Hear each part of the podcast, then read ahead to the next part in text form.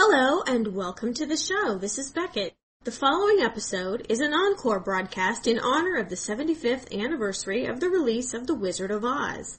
Let's call it premiere week, shall we, since at least 4 theaters in small towns across America sneaked in a preview before the actual official Hollywood premiere on August 15th, 1939. A little theater in Dennis, Massachusetts, and then another theater in Kenosha, Wisconsin, showed it on Friday the 11th. And Oconomowoc, Wisconsin, and Racine, Wisconsin, showed it on Saturday the 12th. Were they supposed to? I just don't know. Suspicious. I'm sure the weekend sales were very tempting. Nevertheless, some Midwesterners saw it almost a week before those in New York City, which seems kind of appropriate somehow. Enjoy the show. Welcome to the History Tricks, where any resemblance to a boring old history lesson is purely coincidental.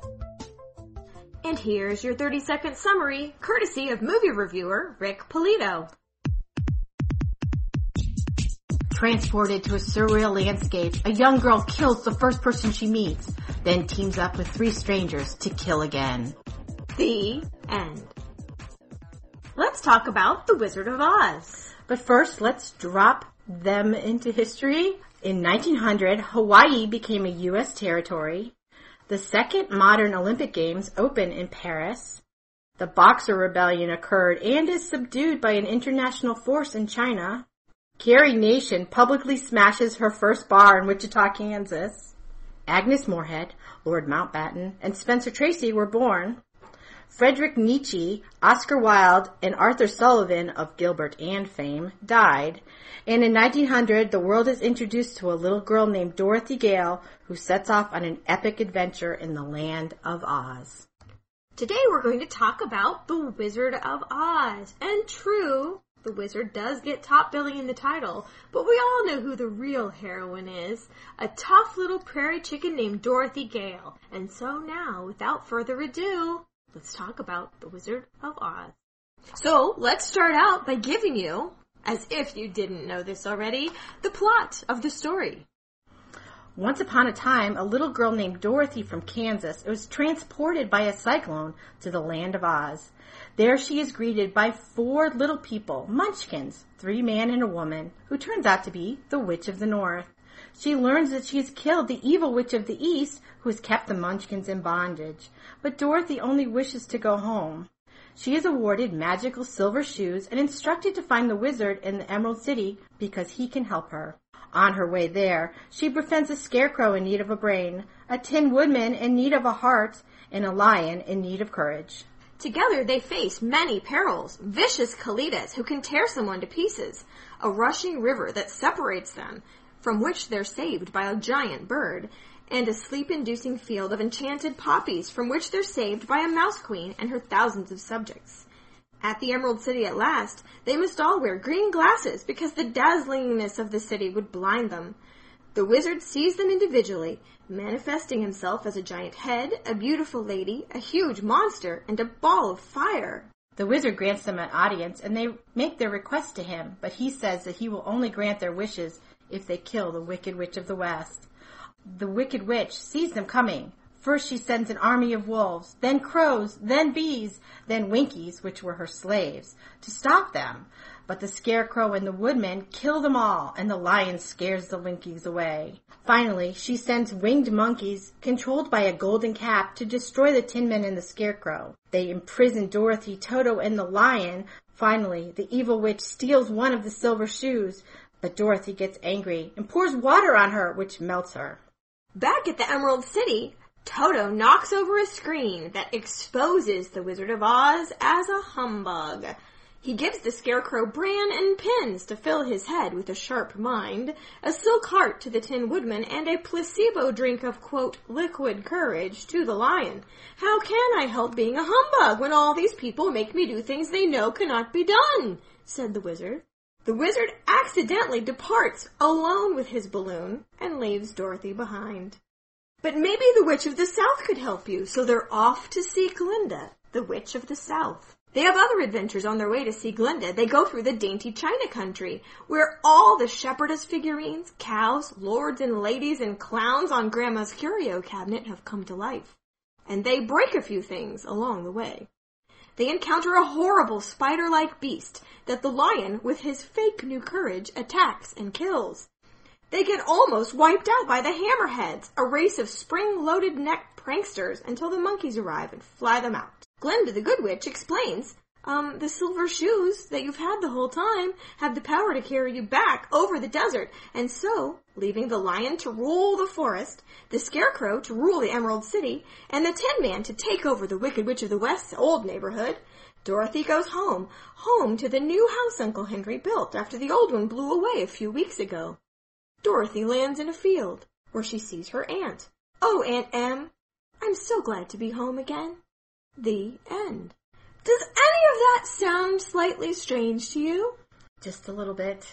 But that is the summary of The Wizard of Oz, written by L. Frank Baum in 1900. It's a story that became one of the best-selling books in the world, and in turn became the 1939 MGM movie that you all are probably more familiar with. So we will get to the familiar rainbow and ruby slippers and horses of a different color in time, but before we do, let's go back just a little and talk about the author L. Frank Baum and the inspirations for the stories that he told. In 1856, Lyman Frank Baum was born in Chittenango, New York, which is up near Syracuse, upstate New York. He was the seventh of 9 children, although only 5 survived to adulthood. He was named after his father's brother, but he hated the name Lyman. Who wouldn't? I know. And went by Frank for his whole life. His father was Benjamin Baum, which sounds like a fake name to me. And even more entertaining, Benjamin Baum was a barrel maker. Oh, my gosh. His mother's name is Cynthia Stanton Baum. And we would love to make a connection to Elizabeth Cady Stanton, but we couldn't quite do it. So if there's any genealogists that are listening and can make that connection for us, that would be great. Dad was one of those guys who tried a lot of schemes, but he finally hit it big in the oil industry, which was brand new. So Frank and his 2 brothers and 2 sisters grew up, educated by English tutors, at a mansion called Rose Lawn. Sounds beautiful. It does. Now, Frank himself was kind of a quiet and shy kid. He had a weak heart, and it was kind of sickly, so his parents indulged his imaginary pursuits. He wasn't allowed to physically play like a lot of the kids, but he played in his imagination like nobody's business. He read a lot. He was critical of scary fairy tales, which is kind of interesting to think of a young child. I mean, we're talking about under 10, being critical of the scary fairy tales. He claimed that someday he would like to write a different type, but he was very creative and very imaginative and very indulged. At one point, his parents were concerned that maybe they were indulging the imaginative a bit much, so they sent him off to Peekskill Military Academy to kind of toughen him up and give him some structure. Yeah, that worked. Not at all. He hated it. Maybe it was the stress. Maybe it was the structure. Maybe it was the physical demands of a military academy. But he, quote, got sick. I mean, he was a sick kid. He had a weak heart. So maybe putting him through all that was a bit much. But they brought him back home pretty quickly. It wasn't a long stint in the military academy. Once he came home, he took an interest in a variety of things, and one of them was printing. So, of course, his parents bought him a home printing press. Why not? He and his brother Harry printed up the Rose Lawn Home Journal, and it was once in a while, but they had articles. They sold advertising on it. It was kind of a neat little paper. After that, he started another paper called The Empire. So printing is in his blood. He... luckily for him, was only son number 2.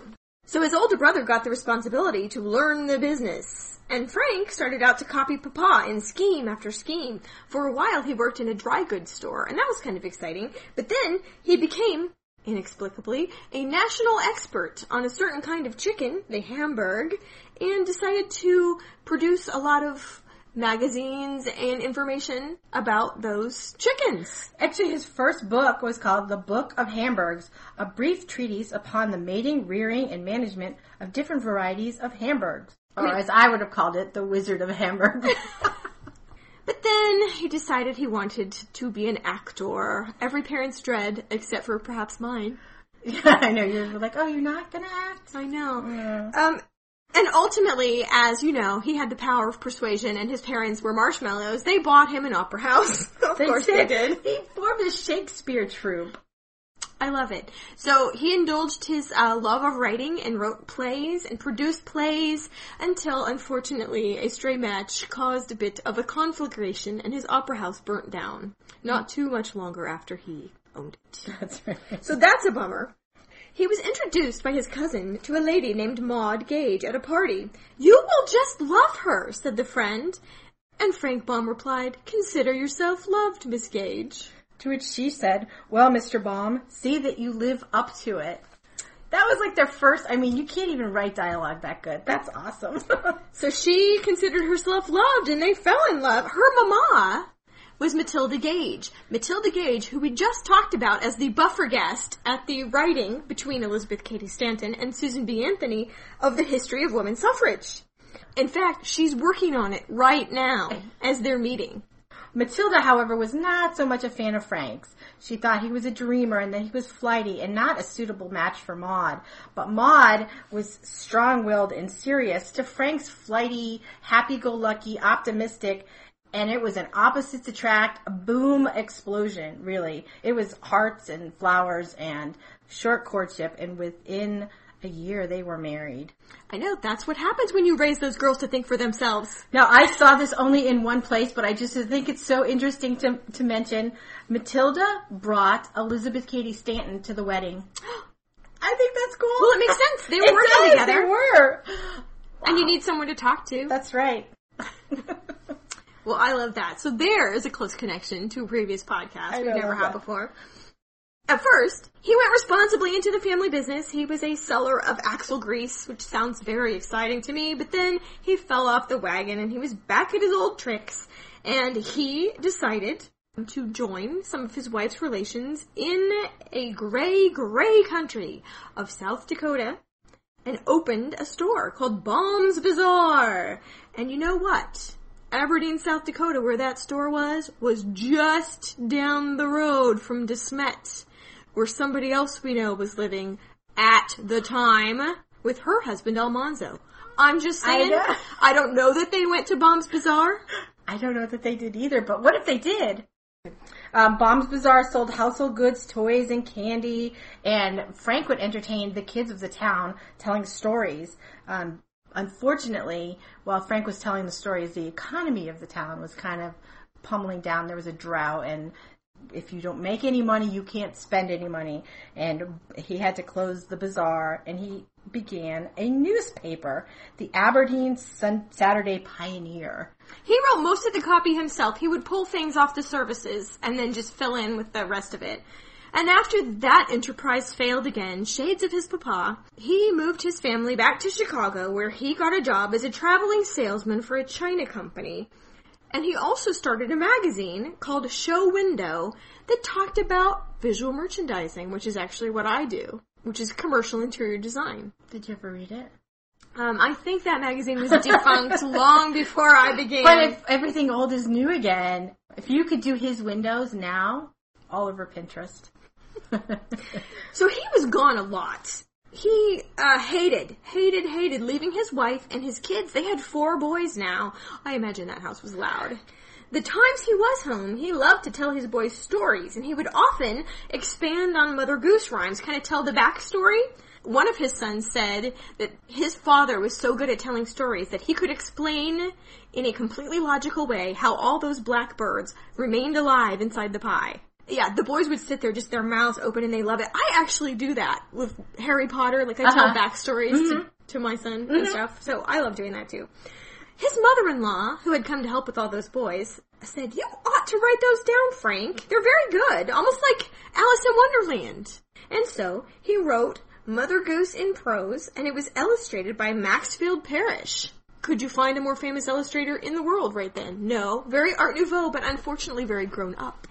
Kids are like, This is where he came into his own. He'd been collecting some other rhymes, and with a different illustrator named Denslow, he made a lovely book called Father Goose. It went into 6 printings. This is his second book. It was very successful at the time. He had found his career by Kind of by accident, although he'd been working up to it for some time. So the overnight success that has really been doing this since he was about 11. Yeah. All the neighborhood kids used to come around and he would tell them stories. And one story that he told that was particularly a favorite was about a little girl named Dorothy in a foreign land. And one of the kids was like, what land did it they live in? What was it called? And he looked around and he said, where do they live? Where do they live? And spotted a file cabinet. The first file cabinet was the letters A through N and the second, the letters O through Z. So he said, Oz. I have a completely different story about that. And in a completely different file cabinet. Talk about that. He had a little card catalog on his desk. The first one was A through G, the second was H through N, and the last was O to Z. And I actually nerded out and went and looked at common last names in America percentages. Oh my gosh. And I worked it out. And each of those combinations is about 35% of the population. So those seem like legitimate. I'm going to agree with you on that. That sounds really legit. Well, and I just went back and I was like, because if it's two file cabinets, that's 65% and 35%, which is not a very efficient way to use your file cabinet. See how much of a nerd I am? I don't have time to be this much of a nerd. But I went through and did all those percentages. So I'm guessing, based on efficiency of office, that it was a 3-file card catalog. I'm going to have to go with yours. I'm going to bow to your nerd-tacularness and go with that. I know. Brace yourselves for that nerdiness. I know. Put that in your head because I know there's more to come. So he said that this story just moved into his head and wouldn't get out. He shocked the kids, kind of. He was sitting on a hat rack, which seems uncomfortable, but I think he meant one of those hall tree things, like with a bench. I'm guessing. He just stood up and he went out of the room. And he started gathering up paper. And he just would write. He ran out of paper. No time to get new paper. He grabbed envelopes, the backs of things, old newspapers on the margins, just anything he could find. And the story just all like poured out of his head, he said, of a piece. And he must have known something had happened to him that was very special because he took that pencil that he had written all those words with and he wrote a little note on another scrap of paper. With this pencil, I wrote the story of the Emerald City. And he framed it. And it was a hit. I mean, Harry Potter level freaking out bestseller for 2 years hit. Mr. Baum and Mr. Denslow fought to have 2-color illustrations in the book, which was very unusual and very costly. And the text wrapped some of the pictures, which was so unusual and cool and eye-catching. Yeah, and you can still see that. Did your edition have it? No, mine's from 90s, 80s. No. Yeah, my edition from the 50s. Had the original illustrations with it wrapped around like that and was different for the time. So it was worth for them to fight to get that in there. And they actually put up some of the money themselves. And it came back to them. Oh, in spades. He made a lot of money from this. And also, there was a stage play produced right afterward that also poured significant amounts of money into his life. He wrote, ultimately, 13 more Oz books. He had some ups and downs. I will say he transferred most of the money to his wife's name, and that was probably good. She was better with the funds, but still, they still managed to go bankrupt a couple times in their lives. We are going to speed a little bit through the rest of this, as we are post-Oz at this point, but he wrote under many, many pseudonyms, some of which would surprise you. Oh my goodness, the amount of material that this man has put out, he wrote under the names Louis F. Baum, George Brooks, Floyd Akers, Laura Bancroft, John Estes Cook, Captain Hugh Fitzgerald, Suzanne Metcalf, Schuyler Stanton. His most successful series was written under the pen name Edith Van Dyne, and it was kind of a YA series for teenage girls called Aunt Jane's Nieces. Very popular at the time and made him a good sum of money. Frank Baum died in 1919 at the age of 62, and his last words were, to his wife he said, "Now we can cross the shifting sands." Oh. Maud wouldn't die until 34 years later. She lived a very long time without him. But what a love story they had, and what a legacy he left. The last book that he wrote was Glinda of Oz, and it was published after his death. There's a little overview of the author of The Wizard of Oz. I think I would love him.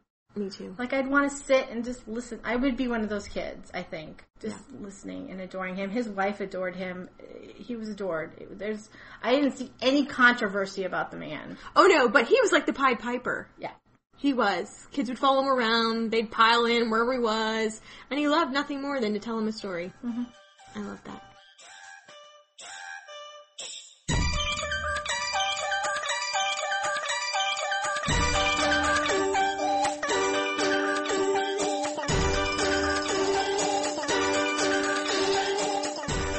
The Wizard of Oz touched your life? Tell us that story or anything else you'd like to share on our phone line 816-934-1234. We can't wait to hear your voices.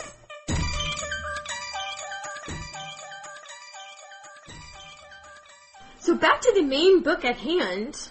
Here's just a little information about the book, which most people aren't as familiar with as the movie. So go read the book, by the way. Yes, absolutely. It doesn't take very long. It's a children's book. And they're all on LibriVox, by the way, so just put it on your iPod. And they're also on Amazon for 95 cents for the entire series that's written by Frank Baum. What do you know? Yeah. So, we talked a little bit about where the name Oz came from itself, but the wizard's name, we also know where that came from because, revealed to Dorothy, in Dorothy and the Wizard in Oz, his name is Oscar, Zoroaster, Phadrig, Isaac, Norman, Hinkle, Emmanuel, Ambrose, Diggs, which spell Oz Pinhead, so naturally, he always went by Oz. And he painted his initials on his balloons, as he was a balloonist for the circus. And that led to a bit of a misunderstanding when a balloon, painted with the initials O-Z, landed in the land of Oz. Was there a real Dorothy? The way there was a real Alice in Alice in Wonderland? Not in that sense. No, not at all. Some sources have pointed to such things as a baby niece named Dorothy or a neighbor named Dorothy, but Frank Baum himself never ever agreed to that interpretation. No specific Dorothy at all. And I looked up on Baby Name Wizard, Dorothy, the year this book was written, was the 7th most common girl's name in the country that year. Interestingly, in the 20s, when all those children grew up and started naming their own children, Dorothy was number 2. Wow. We may be seeing some Hermiones here pretty soon. Yeah, I think so. I'm thinking. Incidentally, your name, Susan, the year you were born, number 3. Incidentally, my twin brother is also number 3 of the year we were born. Isn't that, that is not why they named us. They weren't, actually my mom was like, creative, free spirit. So to go by convention would have been the last thing she would have done. Where are you? My name has spiked recently. I'm talking 2005 to now. Yeah. It's the only time Beckett appears, and it's only boy name. So there's a lot of baby boy Becketts in kindergarten and below. Back to Oz. A lot of elements in this book actually came straight from Frank Baum's life. South Dakota was a clear stand-in for Kansas. I mean, we've all read the Laura Ingalls Wilder books where she described the barrenness of those years, of having, you know, to be on a claim shanty all alone, and the whistling wind, and the drought, and so South Dakota is clearly Kansas. Gray and dusty and full of worn-down hope, kind of. Frank Baum greatly admired Alice in Wonderland, but he wanted his main character to be modeled more after the women he'd met in South Dakota. The Western women, he thought, were more capable and more no-nonsense. And in fact, Dorothy is a very practical, no-nonsense kind of little person. The Scarecrow came straight out of a horrible childhood nightmare where this horrible Scarecrow would chase him and try to kill him. So you'll notice the Scarecrow is the most jolly character in the entire book. So obviously that's a bit of exorcism. Yeah, well, it's like when you wake up from a bad dream and you want to change it. Yeah. It changed the ending, so that's what he did. Good for him. I love that the Tin Woodman comes straight out of visual merchandising. He used to do window displays of ironmongery made to look like a man. So the funnel was the hat, and a wash boiler would be the body, and etc. And little ones actually were sort of common as signs, but his full-size one was the king of traffic stopping. So there's your Tin Woodman, people. I think it's interesting, too, that in the books, the Tin Woodman has a name and a history. He has a personal history. His name is Nick Chopper. And he was a woodman who chopped off with a magical axe parts of his body that were replaced by a tinsmith. Yeah, it's the Wicked Witch of the East, the one that got hit by the house, was the one that enchanted him. She didn't want Nick Chopper to marry her ward, and so she, to prevent that, would make him chop off pieces of his body. As he was trying to build a house for them to live in. I know. It's a... That sounds like tragic. A Grimm's fairy tale to me. I know. Frank Baum. There was a yellow brick road at Peekskill Military Academy. I say it again. There was a yellow brick road at Peekskill Military Academy. You know, that's all. There was a land of dainty china featured in the book, and he was a china salesman. And I think it's funny because some of the china complained that you're never as pretty again after you're mended. And also that there was a clown, and he'd been mended so often that he was cracked in the head and you couldn't believe a thing he said. And I think it's funny. I can just imagine Frank getting out with his sample case and a little clown figurine dropping on the ground and breaking into a million pieces, and literally turning him into this character, because I can just see his mind working like that. Well, he was working on stories while he was on the road. His mind was always moving. He was jotting notes on things. He had a lot of downtime. The Emerald City, I have to tell you, we love this place. The Emerald City is clearly the great white city of, drumroll please, the Columbian Exposition in Chicago. You know, the yellow brick road might lead to Oz, but all roads on the History Chicks lead to the Columbian Exposition. I cannot explain it. Oh my goodness, you cracked me up. His mother-in-law, Matilda Gage, was actually researching witch burning and witch hunting at the time, and I can imagine the dinner table conversation was quite amazing and led to some witches' inclusions. Well, you have to have a protagonist. Well, and his mother-in-law and wife were big feminists, and you'll notice that all the women have all the real power, and all the men have all the pretend power. Yes. Oh, I mean, throughout the series, it is a women-dominated society. The reviews of the book were clearly good. I mean, here's just an example of a review, and they were all pretty much like this. It will indeed be strange if there's a child alive who does not enjoy this story. The book did not get the respect it deserved. For about 50 years, it was not even included in the greatest children's books of all time. Like, Harry Potter made it instantly. But this book, now 50 years, librarians were like, it's not really quality entertainment. We're not going to go ahead and stock that. And, in addition, this book got banned all over the place, oddly. I think oddly. But it got banned for showing witches as good, is the main reason people gave. Oh, yeah, I can see that. Really? They even, yeah. Well, in the Bible, witches are associated with Satan. Even with the tiara and a lovely red wig. Because the power doesn't come from God. The power comes from somebody else, not God. So I can see why that particular book banning, book burning segment of the population would have some issue. Later, it was decried as a socialist manifesto, which I'm sure would shock Frank Baum. Actually, just rolling his eyes, I think, mostly. Oh, please. And he never meant to write a sequel. He never meant to write one. But dang it, if he didn't get deluged with requests and ideas. And he had always thought I was destined for greatness, but I have realized that this is my purpose, to please a child. Is a sweet and lovely thing that warms the heart and brings its own reward. And I think that's why he used his own name for the Oz series and pseudonyms for anything else that he wrote, because he wanted to be remembered as a children's author. And that's why. So the 1902 play was produced. You know, like you get a... It would have been a movie if it had been now. Yeah. Oh, yeah. Immediately. It was kind of... It was... loosely based on Oz, shall we say. Yeah. There were inclusions of showgirls and... Yeah, it was like girls, Oz. Yeah. But it went 300 performances. Lots of new characters were added. There was no Wicked Witch. Toto inexplicably became a cow, so a guy could fit in the suit. The snow that saved them from the poppy field was made of 100% asbestos, which was probably very healthy for all involved. It broke box office records. People couldn't wait to get in. And at the time, of course, you didn't have a lot of recorded music. And so a lot of times those performances went 4 and 5 hours as people would yell, encore, encore, because we are so spoiled. If we want to hear another song again, you just hit the back button. But you're never, not ever going to hear this song again. And if you want to hear it again, you got to make the people sing it again. And sometimes they were at it for hours. I love that. It was so popular from the very beginning. But it was this musical, and the popularity of same, that was uppermost in the minds of MGM when they decided to make a go at an adaptation. There's other movies, including the 1910 silent movie that the Romanoff family watched in their screening room. True. But when I say the movie, you know what I mean. MGM's 1939 movie starring Judy Garland and others. And now on to the movie. The 1939 version starring Judy Garland is the most viewed movie in the world. And if you haven't seen it, well, put your rock aside, hie yourself to the library, and check out a copy because you are missing a chunk of history.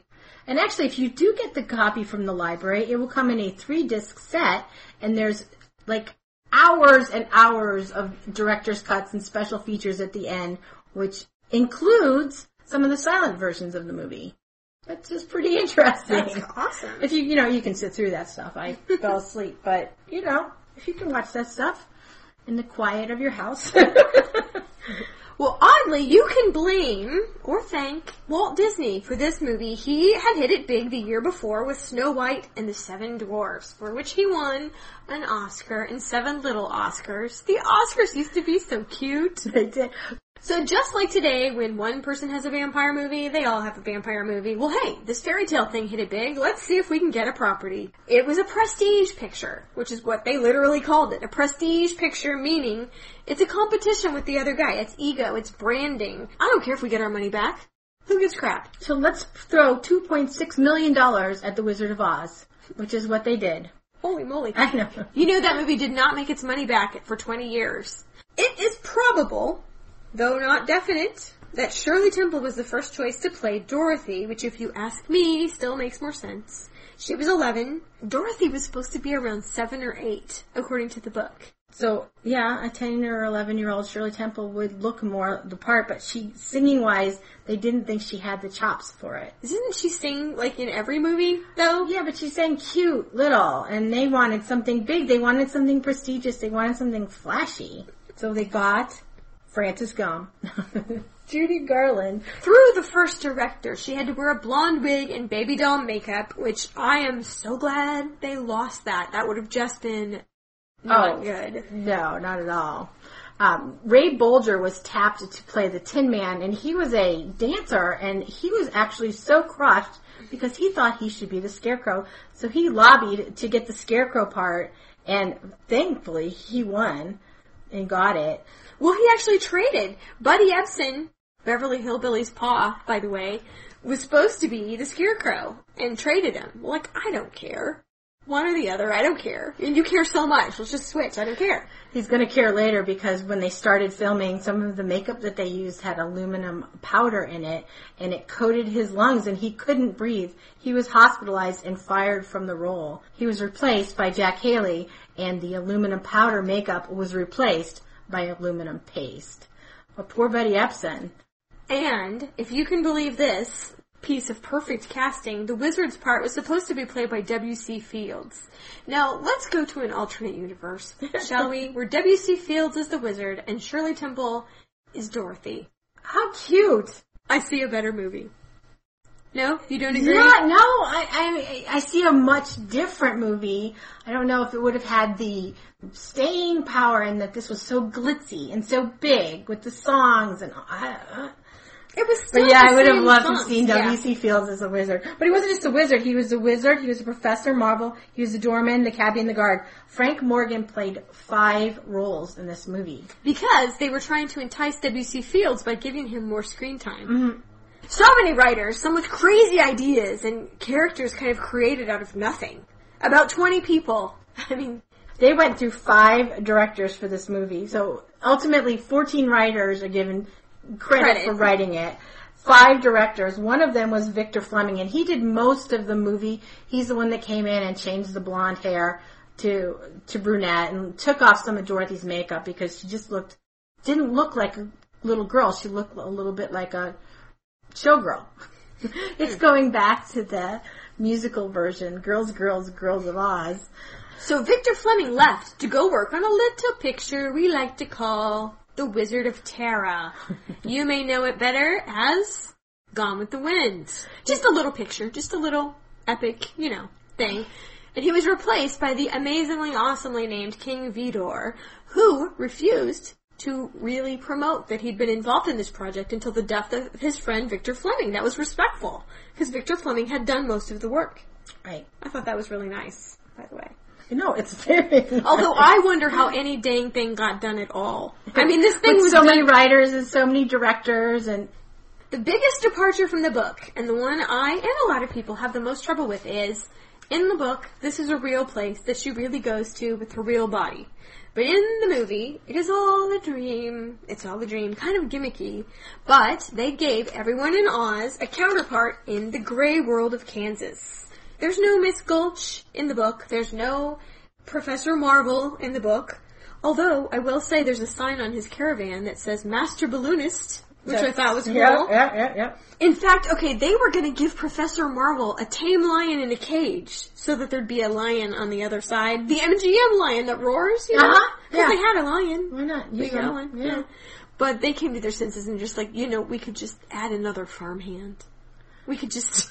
Well, they did. They added all the farmhands. Honk, Zeke, Hickory. Well, but I'm just saying... I guess you have to say, do I love the book or do I love the movie? I guess you could love them both, but you have to realize that they're totally different entities.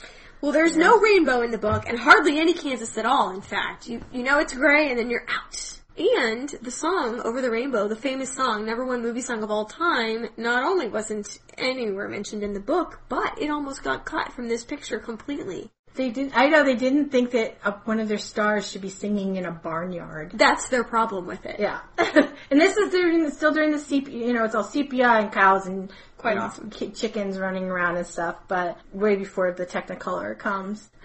But eventually, the cyclone does come, and it's on to the land of Oz we go. Here's something cool about that exact sequence. They were all concerned, like, oh no, how do we make the switch? Well, the thing is, they painted everything sepia, which was pretty awesome. What a trick that is. And then they had her body double, wearing a sepia-tinted dress, be the one to open the door. And then Dorothy, in her actual makeup, comes out into the colorful real world. Now, that was all fine and good when they showed it in sepia.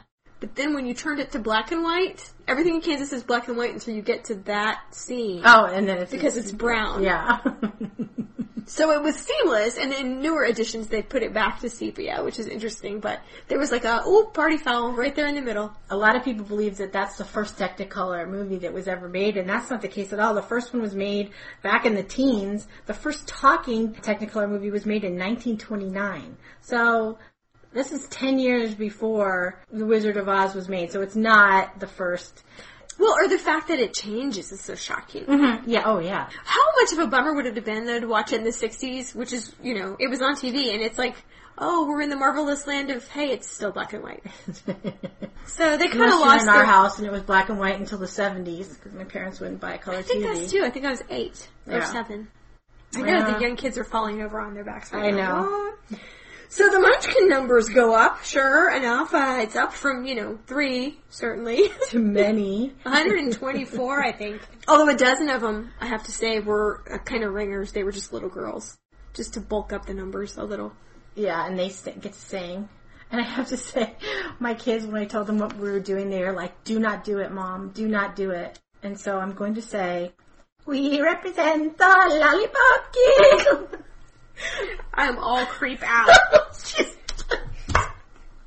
Okay, I'm going to say something. Can I say something about the Wicked Witch of the East, by the way? Yeah. Okay, I would like you to look around this clean, colorful, delightful place where the inhabitants are fat and fashionable, and they feel completely free to sleep outside in flowers all night, and they have all this time to choreograph creepy lollipop dances. And songs, sure. Such as what we've just heard. Sure. And you tell me how bad of a ruler was the Wicked Witch of the East. It seemed like she had her crap together.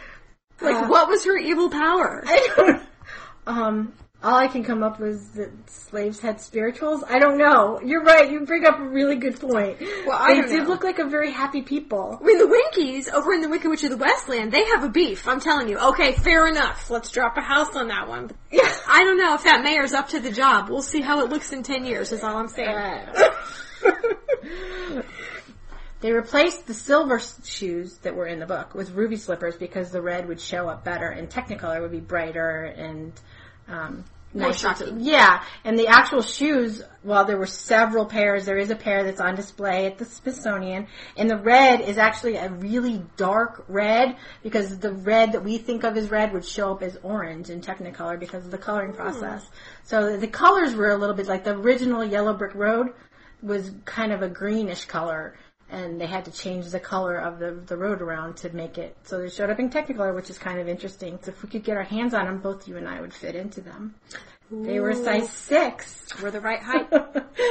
Now, the book Emerald City is only green on the outside because everyone had to wear green goggles to trick them into the fact that this was green, like rose-colored glasses or whatever. But obviously for a movie, that's not going to work. No. So in the movie, for obvious reasons, they chose not to do that. Secret note here, watch those horses of a different color, or the horse of a different color, which is obviously, they didn't even make any attempt to get horses the same size, I'm telling you right now. Those horses were colored with Jell-O powder. They had to shoot it really fast, and they didn't lick it off. I know, that's really interesting. I read, but have not yet seen, that the purple one, you can catch him doing it. Oh, really? So check the purple one. I'll have to check that one out. I didn't slow it down. Dang. So, they see the wizard all together, and he is only one disguise, a big head, narrative economy. You can't, I'm going to show up on this day, this day, this day. Fair enough. I'm not judging him about that. Right. He wants them to go get the broomstick. He doesn't literally say kill, but... you're not going to go, excuse me, madam, may I have your broomstick? No. You're going to have to go through her, basically, to get this broomstick. Right. Which is pretty harsh, given what we know about him. Pretty harsh to go send these people off. Well, he probably figured she already killed one, right? Just like in the book. That's true. She already killed one witch. She might have some powers here. He's seen stuff. Big fat coward. In Oz, things happen. Weird things happen in Oz.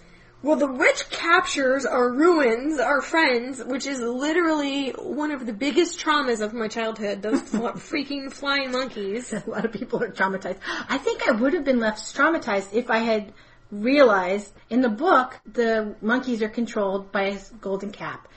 The owner of the cap only has 3 chances, like a genie, only 3 wishes. So she's only got 3 chances. That's it with the monkeys, and then she's done. If I hadn't known that they were minions, I maybe wouldn't have been as scared. No? Oh, I see what you're saying. That they're not going to stick around. Yeah, in the movie it seems like she has complete control over them, whereas in the book, there's some free will involved and only 3 chances. Interestingly, there is an artifact left from the book in the movie. The poppy field that they fall asleep in? There is an artifact that when the poppies fail to destroy her enemies, she throws a golden cap across the room. Oh, yeah. Like, oh, crap. Now I'm going to have to use this thing. That's her last wish. So she's got the golden cap in the movie, but they never refer to it, but that's what it is. Isn't that interesting? I love it. Maybe if they hadn't had so many writers working on it. Yeah. If they had one that could just continuity through the whole thing, and that is a good point. Yeah. Like, somebody thought that was important from the book and put it in, and then somebody's like, I don't know what that is, and just took it out. But they left it in the props, and she used it across the room. Well, and she knew the books. Yeah. Because that was she was a Harry Potter nerd. She knew the books backwards and forwards. Right. And knew what the golden cap was, and probably thought, they handled it in the scene I wasn't in. And they never did. Unlike the book, Dorothy's in real danger, because the witch plans to kill her when the hourglass runs out. Well, in the book, she's completely invincible because the Wicked Witch of the North has kissed her forehead. Right. She's all alone in the lovely enclave of the Wicked Witch of the West. Yes, it's very charming. Yes. Ultimately, her friends break her out, and might I say, the Tin Man looks kind of handsome in that hat. Yeah. I have thought so ever since I was little. Here's an important distinction. In the book, Dorothy just gets mad at the witch and throws a bucket of water on her, but... in the movie, which is one of the things they do better, the witch actually sets the scarecrow on fire, and to protect him and to put him out, she throws the bucket of water, which hits the witch and melts her. I have a question. Okay. To the Wicked Witch of the West. If you know water is your only weakness, why do you have a bucket of it sitting on the stairs? I refer you to the famous Usenet list, The Evil Overlord Handbook. Rule number 5. Can I get you your nerd card?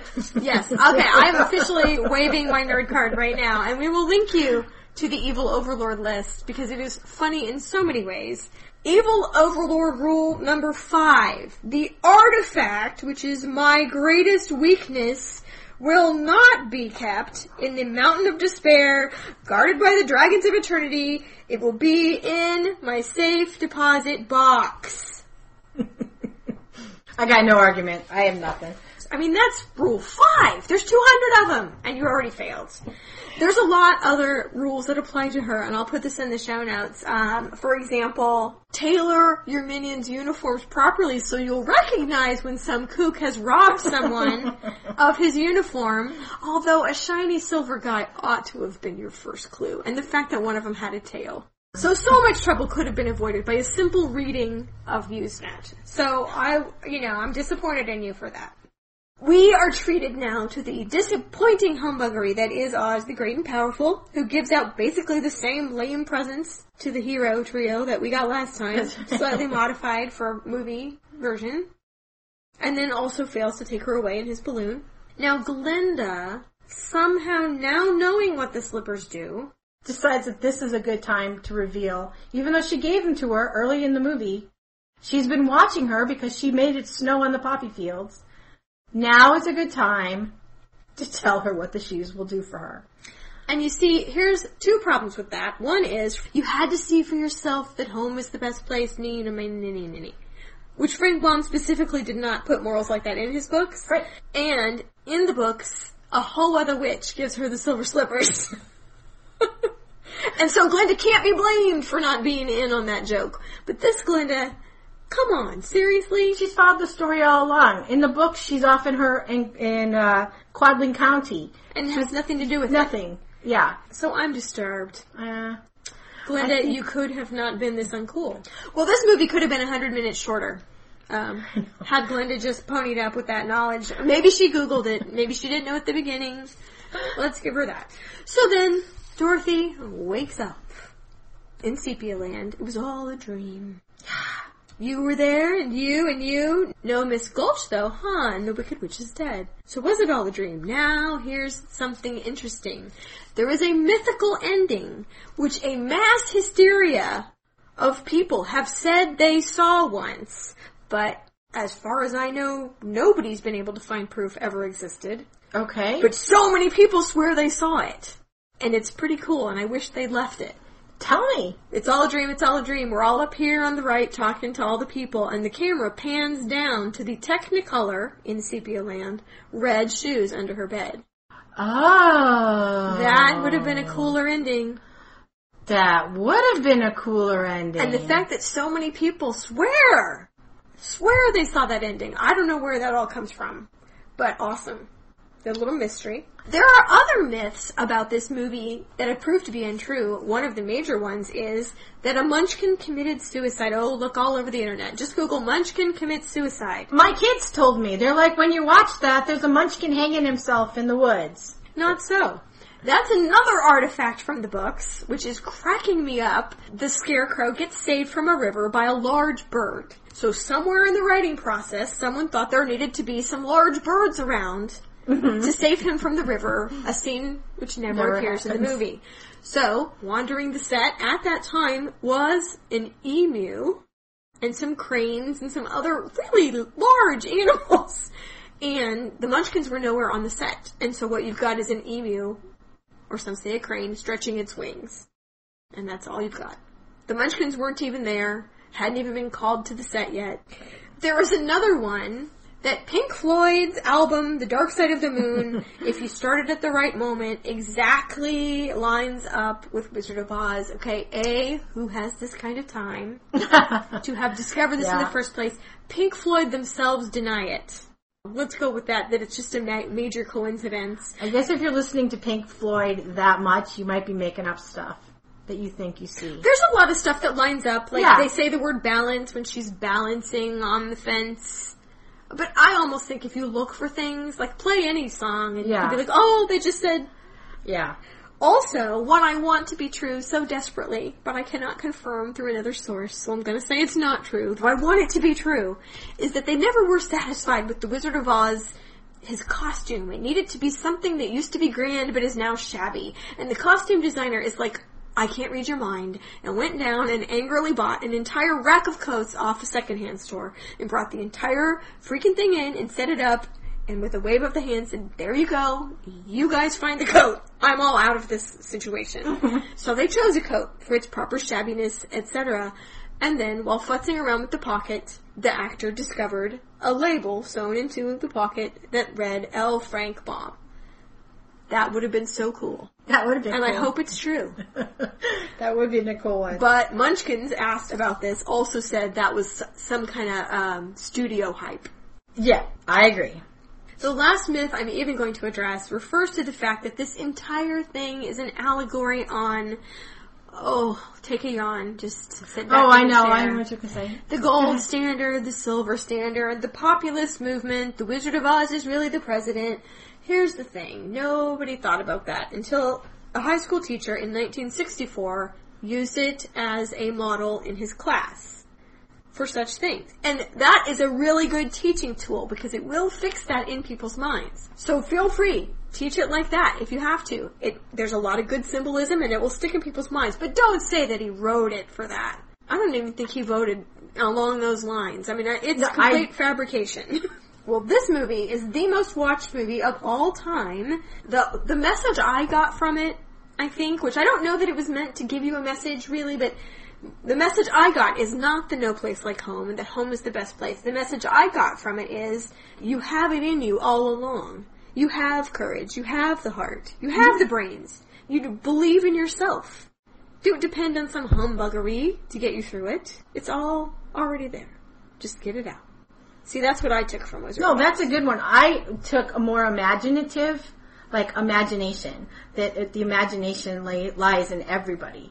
Even people who say that they live in a black and white world can be imaginative.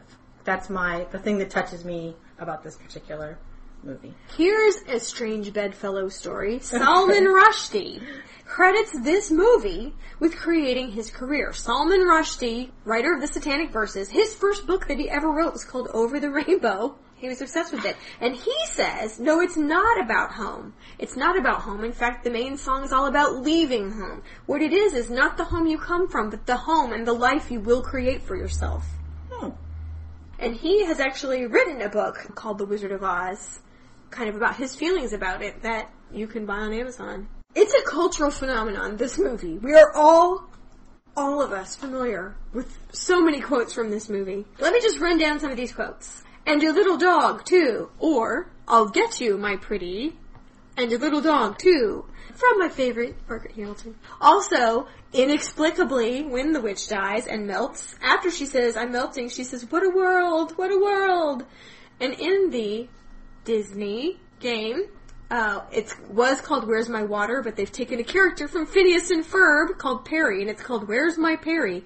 If you don't give Perry enough water to escape, he goes, what a world, what a world.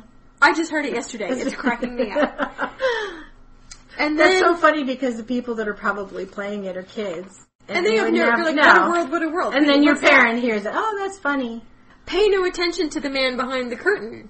Which is something the wizard says as a big head, trying to prevent them from seeing the man behind the curtain, which is him, is used in a lot of political speech even now. And in Lost, there's a character named Jacob, and the episode he first appears in is called The Man Behind the Curtain. So Lost not only likes Alice in Wonderland, they also like The Wizard of Oz. And then the one that I hate, and that nearly everyone in Kansas hates. Just FYI, it's no longer funny. I'm telling you right now. No, it's not. Toto, I've got a feeling we're not in Kansas anymore. We're all done with that. Thank you. I grew up in Wichita, Kansas. It's okay. We're done. So in Avatar. Yeah. Soldiers, you're not in Kansas anymore, he says. In The Matrix, also another place that loves Alice in Wonderland, he's given the red pill, and someone says to him, buckle your seatbelt, Dorothy, because you're not in Kansas anymore. Little Shop of Horrors, Audrey the Lady says, am I dreaming? Audrey, the man-eating plant, says, no, and you're not in Kansas, neither. It's a part of our culture now. And just an example. To leave you with a big example, the very first episode of 90210 was titled, We're Not in Kansas Anymore.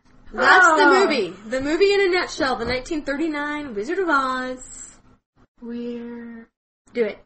Off to see the wizard, the wonderful Wizard of Oz. Now sing the next line.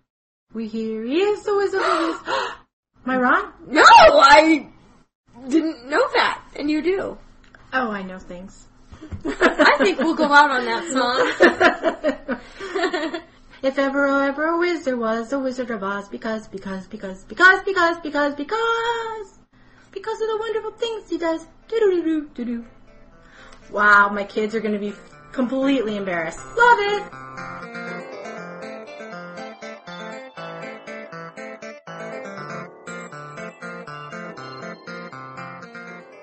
This podcast is brought to you by Audible.com, the world's leading provider of audiobooks with over 100,000 titles.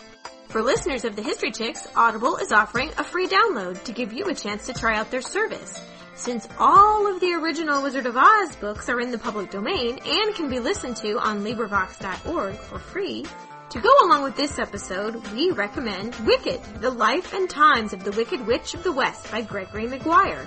It's the story of when the Wicked Witch and Glinda were roommates in college and the hijinks that ensued. To receive your free audiobook today, go to audible.com/thehistorychicks or, more simply, follow the link on our website, thehistorychicks.com.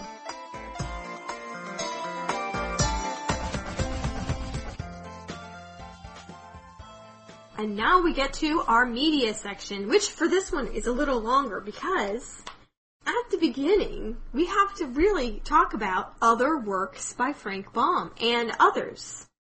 This book has spawned so many adaptations, homages, one might say.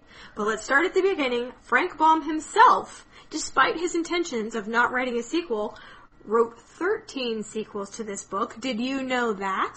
I think it's astonishing because not only was he writing the sequels, about one a year after the first 4 years, but he was writing all that other stuff. Mm-hmm. And traveling. And not writing it on his laptop either. Amazing. So Frank Baum wrote up to book number 14, which is Glinda of Oz, and then he died. But it was such a cash cow for Riley and Lee, the publisher, that they needed it to go on. So Ruth Plumly Thompson was picked to be the next writer of the Oz books, or as they like to call them, the Royal Historians of Oz. Yeah. They weren't authors. They just had the stories told to them. Yeah, and increasingly dramatic and time, technology, fashion. It's kind of interesting. So she wrote books 15 through 33. And then there was a series of other authors, just 3 books apiece, 1 book, up to book number 40, which is Merry-Go-Round in Oz, which ends the official Oz series. There's others out there. There's other people. There's another 6 books that are debatable as to if they should be included, but that's not for us to decide. This is where we call it right here at 40. But wow, what a span. If you're going to start with one, feel free to go in order. Feel free. But please read the Ozma of Oz. In fact, go out right now and get it out of the library. Just go do it. It's free. You can, it's in the public domain. You can download it for free from Amazon, which is what I did. And Beckett's right. Oh, please go get it and read it. The late Nora Ephron had said this was her favorite, and I agree. I mean, there's things like lunchbox trees that I can't get over. There's TikTok, the mechanical man. There is this amazing regent of the land of Ebb called Langwidere, which I think is supposed to be like Guinevere, but she's languid. She would do nothing more than try on her 31 heads. I mean, it's awesome. There's a gnome king that turns you into little objects of art all over his house. There's an awesome character called the Hungry Tiger. I just love it. Just go get it. Go get it right now. You can read the Ozma of Oz without reading the second book, although that's the one that she first appears in. But you can go back and read it again because it's kind of interesting because it deals a lot with gender. Because she starts off as a boy in the story and ends up as a girl. Ozma actually appears in all of the books except for the first one. she's either referenced or makes an appearance. So Ozma is a very big character. In addition, Frank Baum wrote almost like the same kind of stories called Little Wizard Stories, and they are meant for the younger audience. And I have to tell you, they are available on LibriVox, and there is one story that I am delighted by that I tell my little son between the Hungry Tiger, who shows up in Ozma of Oz, and the Cowardly Lion, our old friend, where they're tired of being guards for someone that doesn't need guarded, and they try to out-macho each other. The Hungry Tiger says he wants nothing more than to eat a fat baby. Well, I just want to tear someone into chop suey. And they fight about qui es mas macho, and they go out into the city and prove themselves big fat marshmallows, and come back and lay back down in their cabins, which is a great little story, and it has no real violence in it at all, and it's really cute. It's a good story. Also, he wrote, right after Wizard of Oz, a story called Dot and Tot in Merryland. It's not on LibriVox yet, and the only reason I know that is I am reading Chapter 18 for LibriVox. So stay tuned for that, and I'll put that on Facebook when it comes out. That's exciting. That's really exciting, actually. It is exciting. So shall we move to movie adaptations? How do you call it? How do you decide to pick on which movie adaptations to do? Well, we had to. Yeah. In 1978, The Wiz came out. It was the musical modern-day version of The Wiz set in New York City. There's all kinds of New York landmarks that they pass by, but they cast Diana Ross as Dorothy, Michael Jackson in his film debut as the Scarecrow, Nipsey Russell, who, in my opinion, rocked it as the Tin Man, and he was 60 at the time that he did that movie, which is boggles me again, and Ted Ross. There's a big cast. Richard Pryor was the Wiz. It was a cult movie favorite at best. It was kind of panned by the critics. It didn't make a whole lot of money, but you can still watch it for free on Netflix. I know. I have to say, I loved it when I was a little kid, but I tried to watch it and I found it nearly unwatchable. I liked the yellow linoleum road, though. That was nice. Yeah, I think if you take elements out of the movie, it ran too long, in my opinion.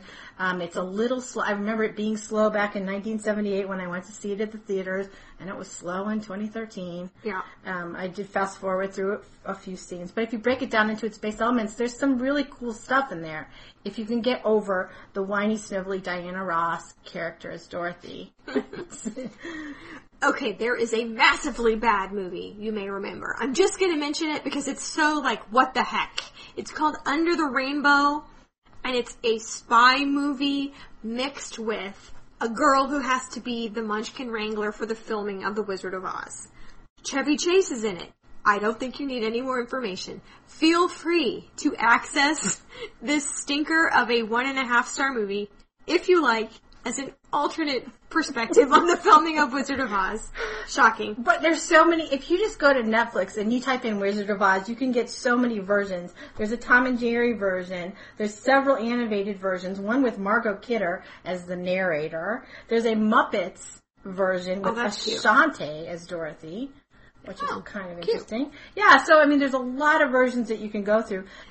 Okay, so back onto the good side. There was a movie. It didn't really get a lot of play, which is puzzling.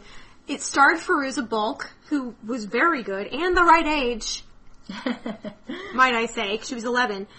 Return to Oz is a direct sequel to the movie The Wizard of Oz. It's the same characters, theoretically, but it uses Ozma of Oz as its basis. So you've got Tik-Tok in there, and Langwidere, and all those characters. So if you would like to see them in action, that's actually a movie I might recommend. In 2007, the Sci-Fi Channel did a mini-series called Tin Man.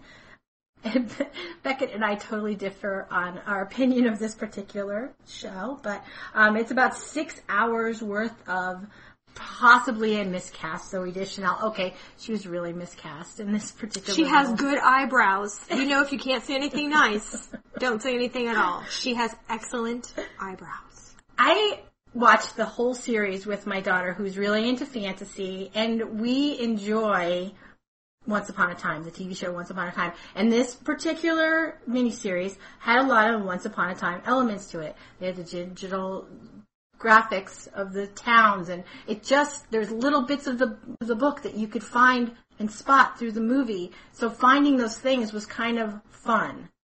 Almost made it worth not watching Zooey Deschanel, who I adore, and I still adore.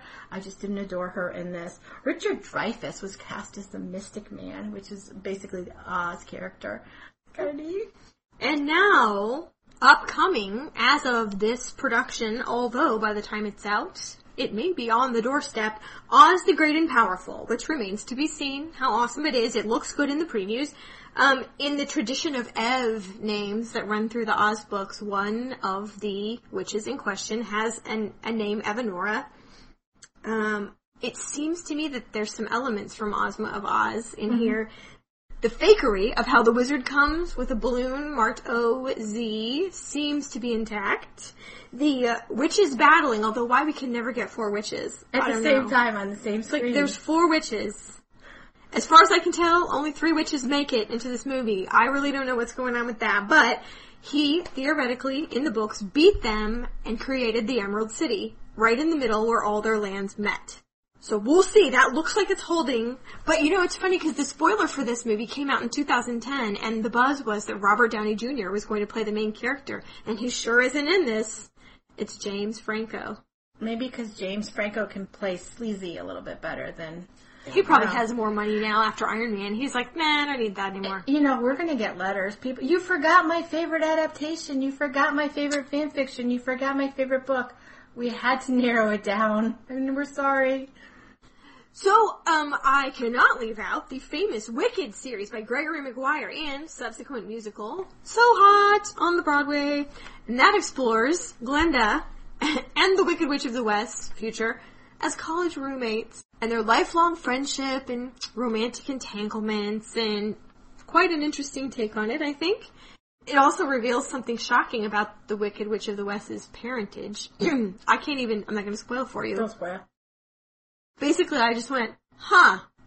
That was my response. There's one that you probably have missed. It's called Was, W-A-S, and it's notable among all these for kind of pulling all of this into the real world and making it really, really dark.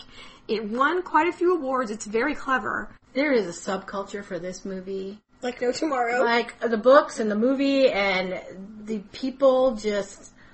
There's royal historians out there, let's just put it that way, who are monitoring all of the Oz information. I'm sure they're listening right now, and they will correct you. It's fascinating to read on the forums.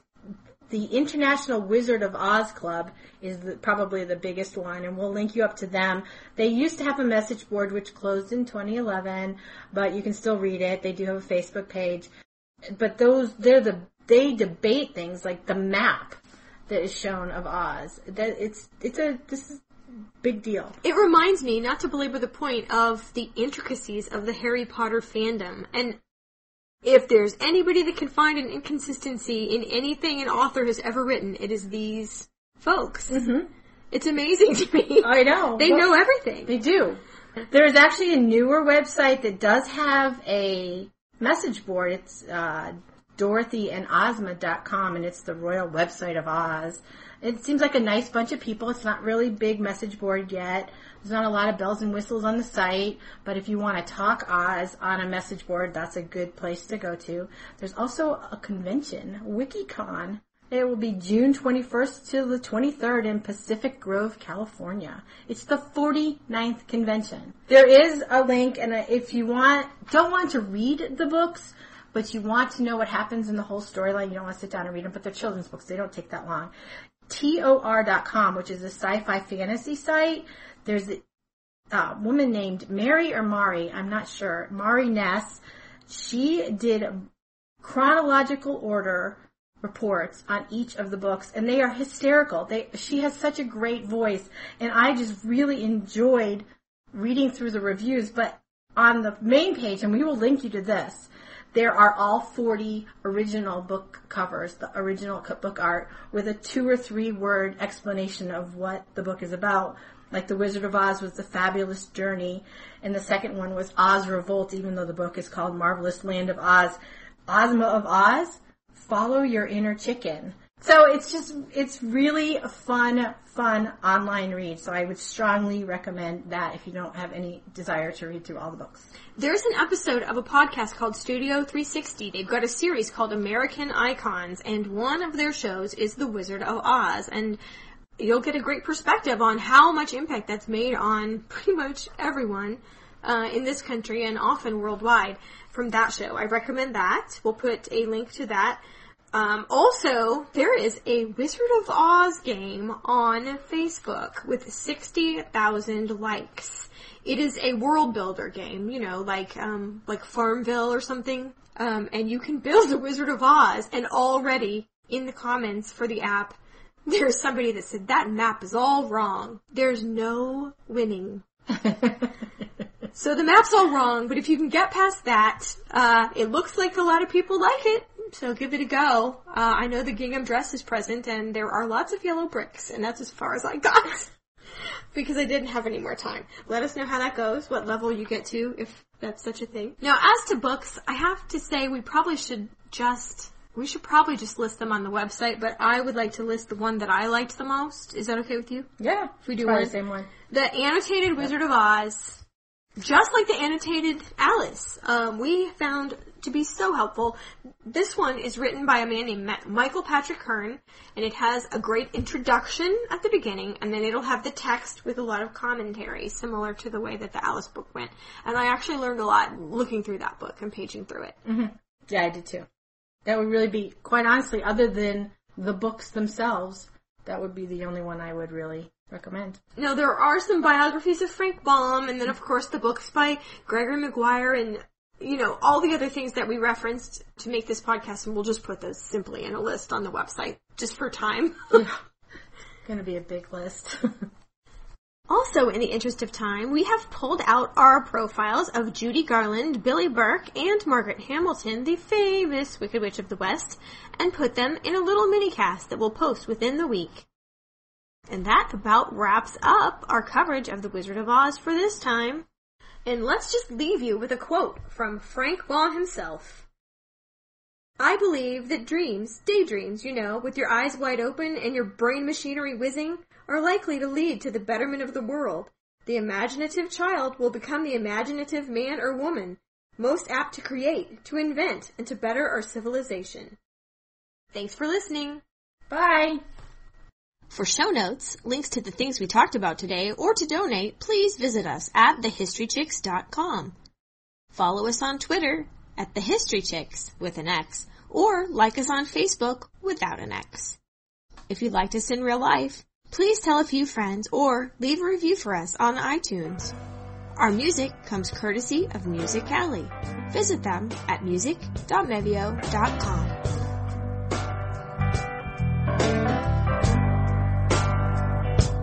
There's a scarecrow leaning on a post to a blackbird sitting by a fence.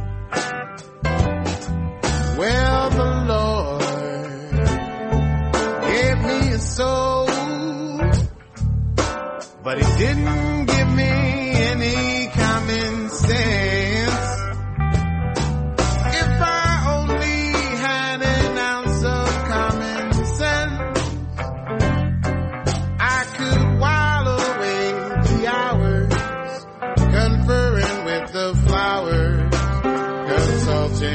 the rain and my head I would be scratching while my thoughts were busy hatching if I only had a brain. I'd unravel every riddle for every individual in trouble or in pain. With the thoughts that I'd be thinking, I could be another Lincoln if I only had a brain. Oh, I could tell you why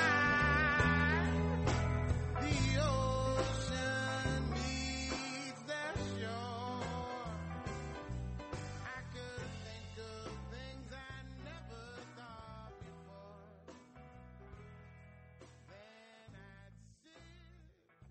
La la la la la la la. Test. La la la la la.